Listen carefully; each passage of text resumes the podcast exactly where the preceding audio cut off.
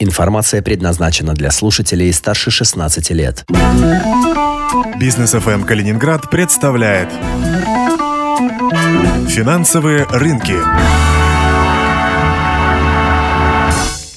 Студии Антон Хоменко. Здравствуйте. В калининградском эфире «Бизнес ФМ. Финансовые рынки».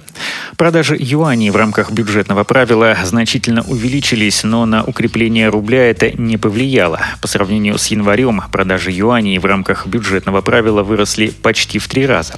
Сегодня на торгах ежедневно продается не 3 миллиарда юаней, а около 9. Почему рубль продолжает падать? Об этом поговорим с руководителем отдела по работе с состоятельными клиентами инвестиционной компании «Фондвиль» Сергеем Соловых.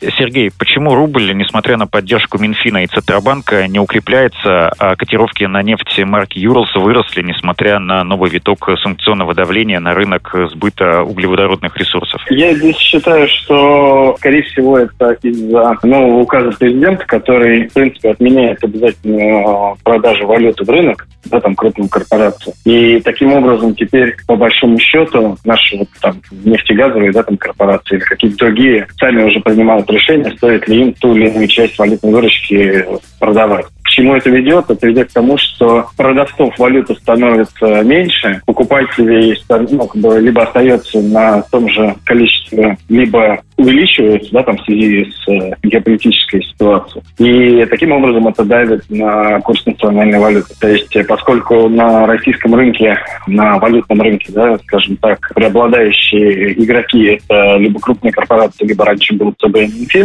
то это может э, оказывать существенное давление на национальную валюту. То есть отсутствие крупных продавцов валютной выручки может серьезно оказывать давление на рубль. А какую роль в падении рубля играет сокращение экспорта, рост импорта и введение потолка цен на российские нефтепродукты? Здесь э, можно продолжить мысль да, там, предыдущего вопроса. Поскольку на российском фондовом рынке основные э, игроки – это крупные корпорации, да, в основном это те, кто природными ресурсами да, там, торгует и получает валютные выручки экспортеры, то при ограничении потолка, например, да, там, на, на цену продажи наших ресурсов, это давит на, собственно, курс, потому что количество опять же, продаваемой валютной выручки снижается, ну и, соответственно, покупателей ну, становится больше или они остаются на прежнем уровне. Таким образом, там баланс просто предложения валюты э, меняется в ну, как бы не совсем благоприятную сторону для национальной валюты. И это оказывает также вот давление на курсе. А насколько повлияла на курс рубля идея о так называемом добровольном взносе бизнеса в бюджет? Насколько я знаю, пока вот э, данный закон не принят, поэтому эффект ощутить невозможно. Но сейчас разрабатывается десятый пакет антироссийских санкций. Под ограничения могут попасть еще четыре российских банка. Санкции продолжают оказывать влияние на курс национальной валюты.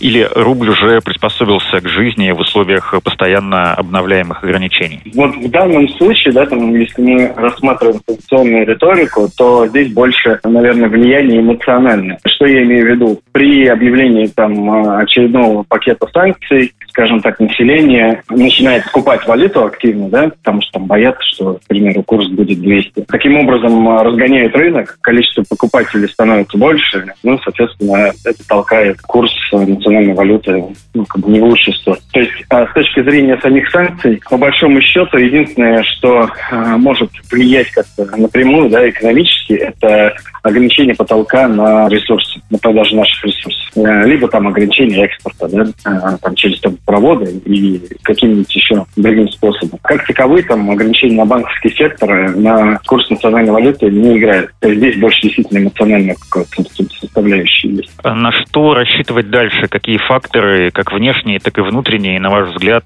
будут в дальнейшем, ну, по крайней мере, в ближайшее время влиять на курс рубля? Я считаю, что будет влиять дальнейшее развитие импорта по так называемому параллельному импорту. То есть, опять же, это создаст э, большее количество спроса на валюту, и это может повлиять да, там, на увеличение, ослабление курса национальной валюты. Во-вторых, опять же, возможно, какие-то ограничения на поставки наших природных ресурсов, в том числе нефтегазовых, да, ограничения там потолка продажи, либо, возможно, какие-то логистические да, ограничения с точки зрения доставки этих ресурсов до конечного потребителя. С другой стороны, во второй половине месяца как всегда, начнется очередной налоговый период, будет продажа валютной выручки, что может стабилизировать как-то курс. Тем не менее, хочется подметить, что слабый рубль, он довольно выгоден бюджету, поскольку объем продажи нефтегазовых доходов, да, он снижается. Собственно, при более высоком курсе э, иностранной валюты за одинаково продаваемый объем бюджет получает больше денег. Здесь э, сложно прям что-то предсказать в текущей ситуации, но, скорее всего, будет балансировка в районе там, 70, там, 75. А насколько значительным э, вы видите дефицит бюджета России по итогам года, с учетом того, что по итогам января он уже сильно сократился? Ну, точнее, дефицит э, стал, наоборот, больше.